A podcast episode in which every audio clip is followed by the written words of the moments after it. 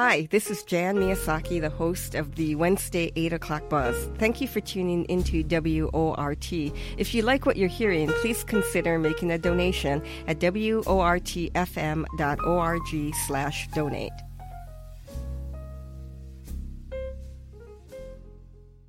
Hey, um, joining me is longtime peace activist Kathy Kelly, founding member of Voices in the Wilderness, co coordinator of Voices for Creative Nonviolence, I'm coordinator of the Ban Killer Drones campaign. And Ban Killer Drones is part of a new coalition urging House Democrats to investigate the U.S. military's systematic cover up of civilian casualties caused by its drone attacks in places including Afghanistan, Pakistan, Somalia, Yemen, Niger, Libya, the Philippines, Iraq, and Syria. Um, good morning, Kathy. Thank you for joining me. Well, good morning, Jen. Thanks so much for inviting me. Hey, Kathy, you know, um, folks may have seen the report in the New York Times of civilian casualties um, file. Um, the investigation into uh, the civilian casualties caused by these um, drone attacks. Can you tell us what we know um, in, in, to well, summarize. Yeah, Azmat Khan, who wrote that report, had spent five years uh, trying to use many very, very difficult measures to figure out how many civilians have been killed or displaced or maimed, uh, are casualties of drone attacks. And she had to sue the military the Pentagon in order to get information. She had to spend enormous amounts of money on legal fees for Freedom of Information Act information. She then traveled to the region. She went to areas in Mosul, in uh, Syria, and she uh, very assiduously and with very good translators you know, tr- tried to get eyewitness accounts, did all kinds of mapping of areas, and she came up with the conclusion that in fact, thousands of people have been killed by drone attacks, and the United States military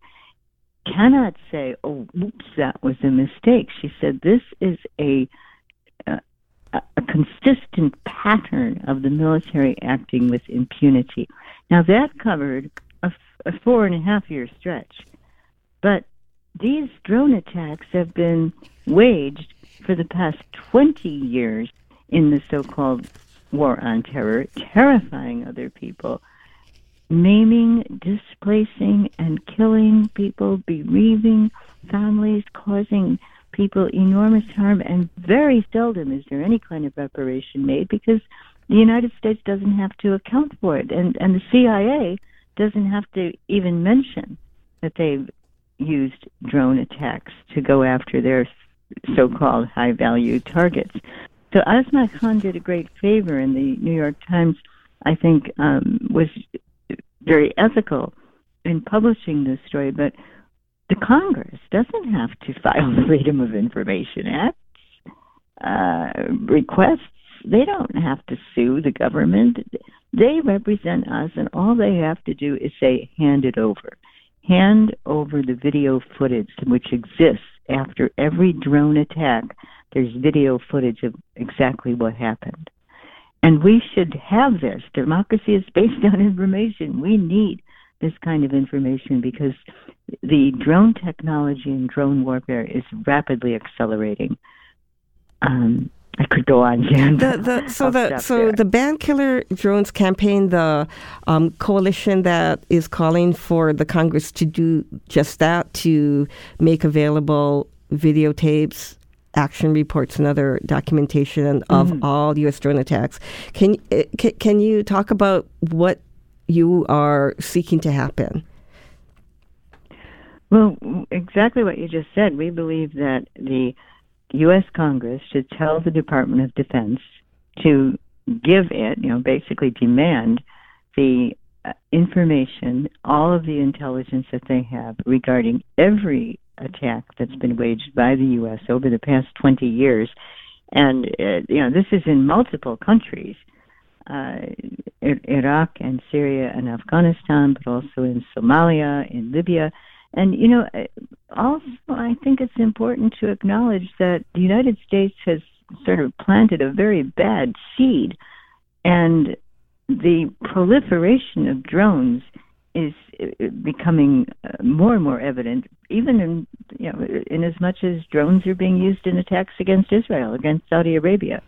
This technology is it's sort of like a poor man's capacity for making very serious warfare. Uh, you can get uh, computerized images, 3D images, and, and build a drone.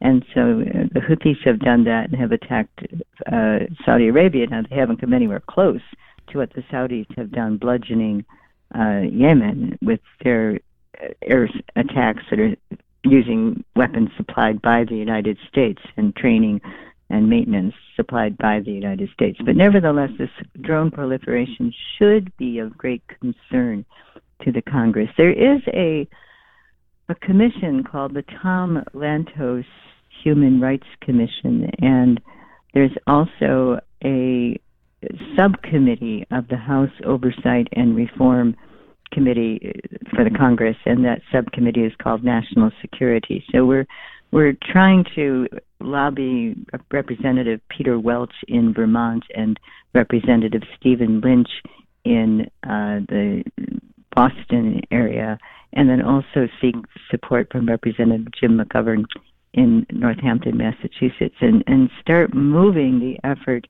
to get the Congress to do what it should do, um, take control over the military so that the military contractors don't constantly get the upper hand and make more and more money. So it's uh, so we you're seeking documentation for drone attacks not just waged by the U.S. military but also um, private contractors. Do we know who they are? Well, no, they don't. They're not required to to file the information. So much of that comes from things like what Azmat Khan and the New York Times were able to do. People being on the ground. Mm-hmm. Jeremy Scahill has done a tremendous amount of research. Um, but, but I believe the Congress could demand that information. I mean, one of the things that comes to mind is the Special Inspector General on Afghanistan reports and the Special Inspector General on Iraq reports, and plenty of information came through those reports, but the Congress people weren't in the habit of reading them. So it's their job. This is what they're supposed to be doing in order to legislate uh, acts that would actually make people more secure from the threats of war, which the United States is constantly exacerbating. And you know, there's a fellow named Admiral Charles Charles Richards who um, has said that in the event of an of a military engagement with China, the artificial intelligence weaponry would become so sophisticated on both sides that the only way the United States really could get the upper hand, because they lose in these simulated war games with China time after time after time, the only way the U.S. could get the upper hand would be to uh, have recourse to nuclear weapons. And he said nuclear weapons would become a probability, not a possibility, in the event of a military engagement with China. And that was flagged by Professor Richard Falk who tried very hard to call attention to that. And I think we, we, we have to sit up and take note. You know, these dr- drones could even be armed with nuclear weapons. And right now, in terms of artificial intelligence, the drone technology is a software upgrade away from fully autonomous autonomous uh, weaponry where there's no human being involved. So, do we want to go in that direction in this very dangerous world? And you know, what's more, if we don't collaborate with so-called enemies, especially China, I think you know Noam Chomsky has told us if we don't collaborate on issues of climate catastrophe and pandemic and nuclear weapons, we're doomed. So I see this drone technology as a very sinister thing that's gone unexamined, unnoticed, and so we certainly should call attention to the casualty files that the New York Times created, civilian casualty files by Azmat Khan. But we need to do more. We need to get on the phone to our Congress people and express our grave concern.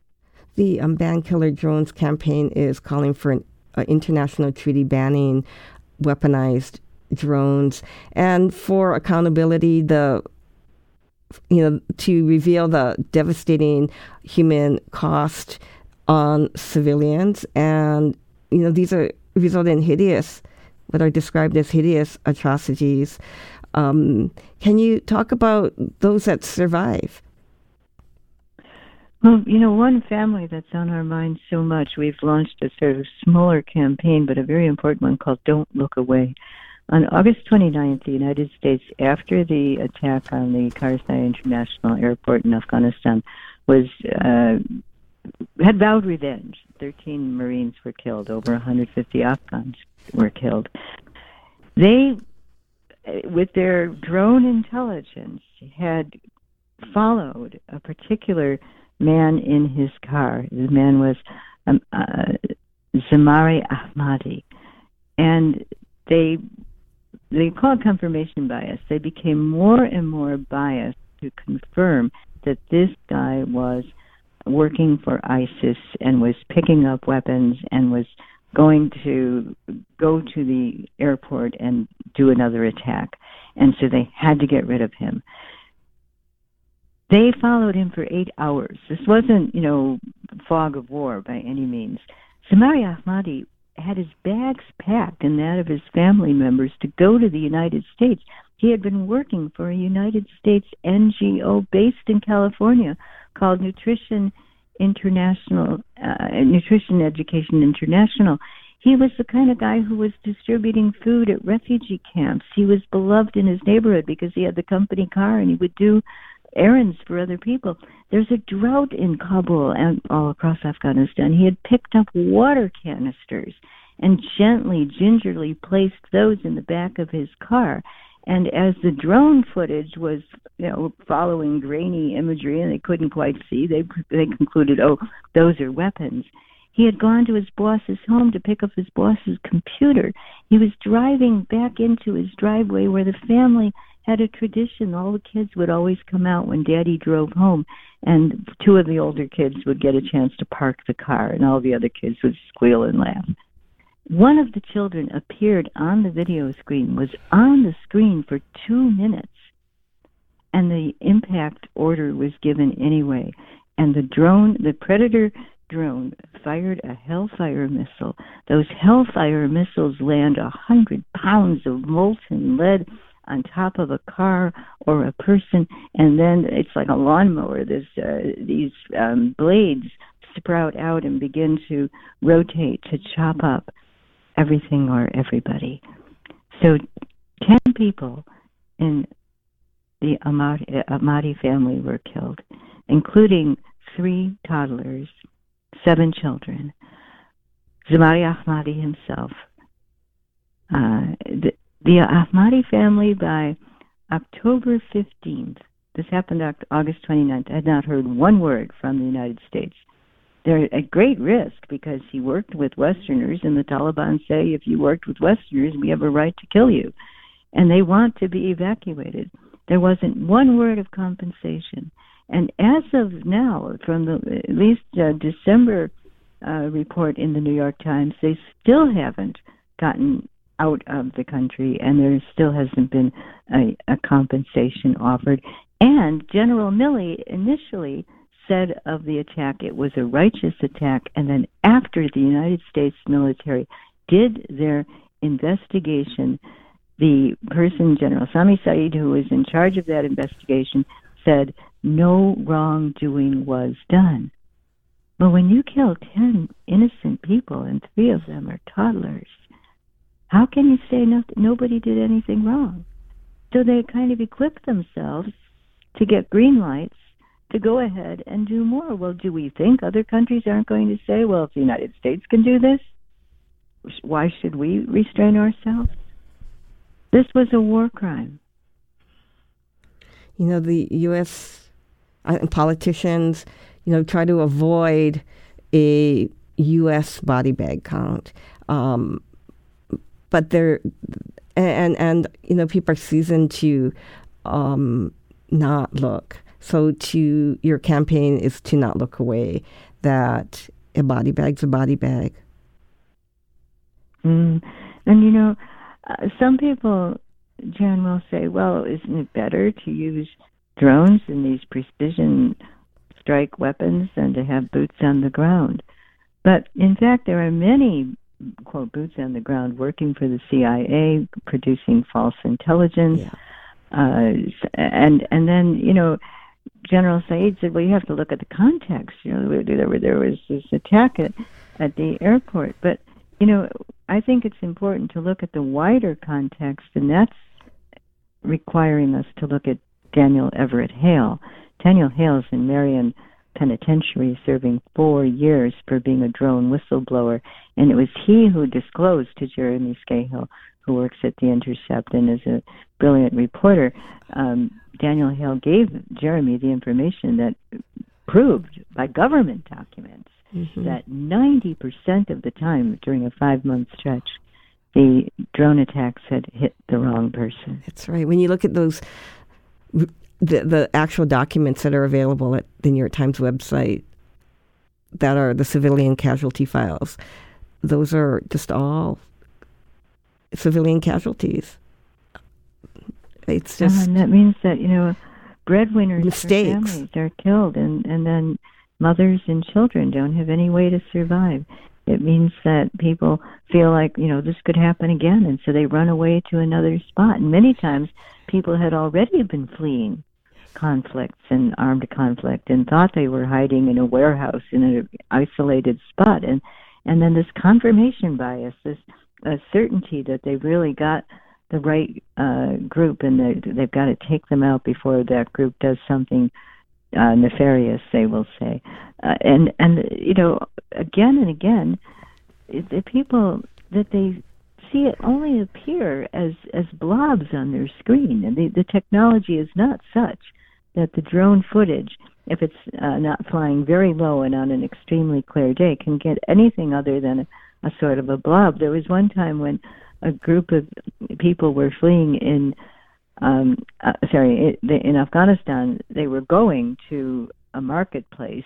Uh, they they lived in a rural province. They were going to Kabul. It was a caravan of shopkeepers and grandmothers and babies. They were going to get medical care. They were so excited because they were going out of their hometown, and they were mistaken as a group of terrorists and a group of U.S. paratroopers had landed on a hillside, and they felt that they were at risk as this caravan was getting nearer and so, um, again, this confirmation bias was that, yes, this is a group that has to be taken out. And you can watch in the film National Bird the actual footage from the military and hear the discussion that was going on. And there was an argument. People were saying, well, uh, I don't know, that might be a child that I saw. And, and uh, they told themselves they're each holding a weapon. Well, each of those weapons turned out to be turkeys the family was bringing to their loved ones in Kabul. Um, and and so they hit the first and the third car in that caravan, and 21 people were killed. Kathy, it's so important to um, be hearing this this morning. I um, am going to be talking with somebody in a minute about the impact of the sanctions in Afghanistan. I've got to say. Um, um, so long for this morning. Again, pushing for Congress to investigate the um, civilian ca- casualties caused by the um, drone air wars. Um, hey, Kathy, I'll, I'll, talk to you again soon, and um, you take care.